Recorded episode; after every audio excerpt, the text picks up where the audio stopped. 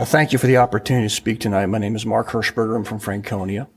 And I have, we have four children. Uh, two have already come through the school district, a third who is a senior at the high school, and our youngest is a third grader at West Broad. And I too am here tonight to express, uh, and to, to ask for a permanent withdrawal of the curriculum for the health science curriculum on sexuality. And I'm glad to hear Dr. Gallagher say that it's at least momentarily withdrawn. I guess I would just request that it be permanently withdrawn.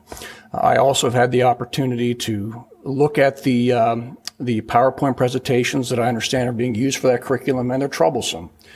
Uh, first of all, I find it rather ironic that for a health science curriculum, there's very little to no actual science that's used in it.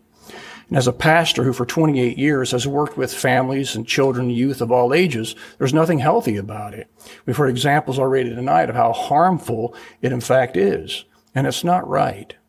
The materials themselves are very thinly veiled with the claim that they're trying to teach kids to respect the perspectives of others that may be different from theirs.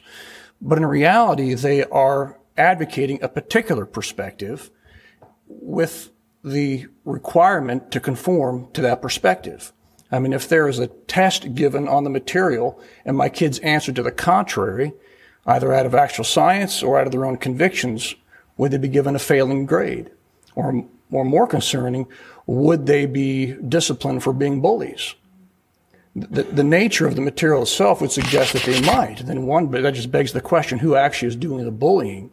It's not hateful to disagree with the content in that curriculum. And we don't need to subject kids to such indoctrination to teach them and to expect them to be kind. It's not that complicated. Uh, lastly, I would say I was very unsettled with how the curriculum seeks to drive a wedge between parents and kids and their pastors.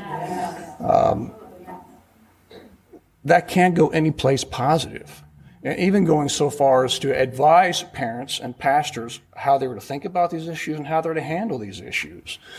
Um, that does not go well in fostering healthy, trusting, working relationships between family, the school, and, and pastors in their churches. So I would respectfully but adamantly request that such materials permanently be withdrawn and not returned to the curriculum. Thank you.